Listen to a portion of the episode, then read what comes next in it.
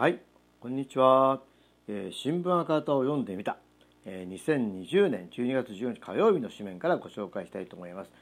まあ、今日もねたくさん、えー、紹介したい紙面が多いんですけれども、えー、10面のですね、えー、学問文化、えー、のですねヘーゲル生誕、えー、250年50周年に寄せてということで、えー、味坂誠さんあの味坂誠さんはですね関西大学名誉教授ですねの貫いた人間の理性への革新という記事を読みたいと思います。哲学者ヘーゲルは1770年に、西南ドイツのシュツットガルトで生まれました。今年でちょうど生誕250年になります。1788年に中ビンゲン大学の進学部に入学。翌年、隣国でフランス革命が起きました。当日のドイツの若者たちはこれに大きく影響を受けました。ヘーゲルもその中の一人でした。彼は終生フランス革命は理性の夜明けだという意見を持ち続けました。普段の変化発展弁証法の世界観ヘーゲルの画期的な功績は弁証法的世界観の最初の最も包括的な叙述を試みたことでした彼は自然と歴史及び人間の認識の全ての過程が普段の運動変化発展の過程に貫かれていることを示し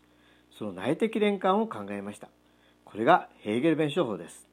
ヘーゲル哲学の合理的な革新は人間社会の進歩と科学の発展の豊かな内容に立脚している点にありました。しかし彼はその内容を絶対理念という観念的実態が実行実現していくという現実が逆立ちした関連論的体系として叙述しました。そのため彼の弁証は自然からも人間の頭脳からも切り離された概念の自己展開という不合理な衣に覆われてしまいました。マルクスたちが有物論的に改造。マルクスとエンゲルスはこのヘーゲルの関連論的弁証法を批判しその合理的な確信を取り出しこれを有物論的に改造しました。マルクスたちがヘーゲルから受け継いで取り出すことのできできた合理的な革新とは何か。それは人間理性への革新です。当時すでに反動期に入っていたドイツで理性への不信が幅を利かせ情念や感情が大事などという思想あるいは、えー、感覚的事実が全てであるという思想がはびこっていたのに対しヘーゲルは真理の理性的認識に対する軽蔑と憤りを表明し学問の確実性を確信すること社会発展の自然性と法則性を徹底して追求することの重要性を強調しました。マルクスやエンゲスもこの点でヘーゲル哲学を受け継ぎ資本論で資本主義の科学的分析を進め価値や貨幣や資本など直接には感覚できないものを理性的に分析し資本主義の矛盾を見つけ出し資本主義の社会資本主義社会の克服の道を探求しました。反理性主義がファシズム源流。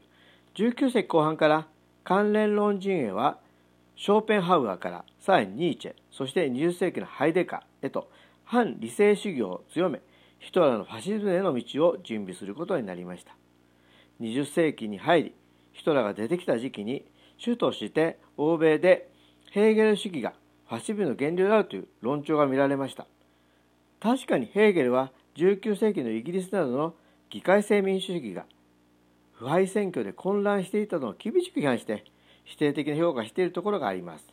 それが論拠とされていました。例えばユダヤ系のオーストリア人の K ポッパなどが代表的です。彼はウィーン大学の教授でしたがナチスの侵略を嫌ってロンドンに亡命しロンドン大学教授として戦時中また第二次世界大戦後も盛んにナチズム反対と同時にスターリンのソ連にも反対する活動をした人物です。彼はファシズムの原理は平原あると主張しました。しかしそれは誤解でヒトラーの思想的原理は上記のように反理性主義の潮流でした。ヘーゲルはこれとは違って理性の夜明けを支持していました。第二次世界大戦も終わりドイツのファシズムを打倒された現在は欧米でもヘーゲル哲学は見直されて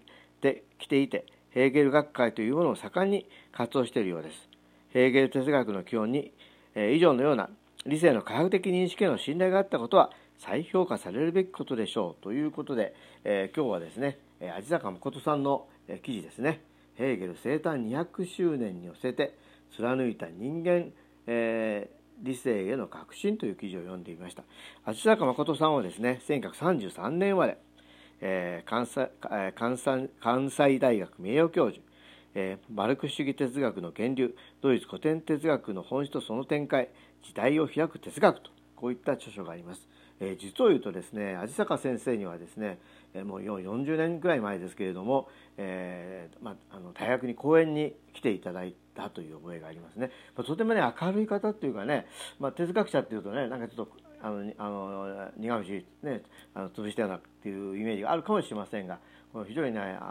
明るいこう方でですねあのあの当時私たち学生にねいろいろ勇気づけていただいたなっていうのはとても思い出します。その数年後あの私もあの、えー、社会に出て就職してですね、まあ、大阪に働いていく時たまたま大阪梅田でね有坂先生があの、えー、日本共産党の講演会のね活動して、ね、あのビラを配っていましたけどねまあ偉い先生ですけどねこうあの自らビラ配りするとこれなかなか大変だなと思った覚えがあります。ということで、えー、新聞赤旗を読んでみたはですね2020年12月15日火曜日、えー、学問文化欄読んでみましたお聞きいただきどうもありがとうございました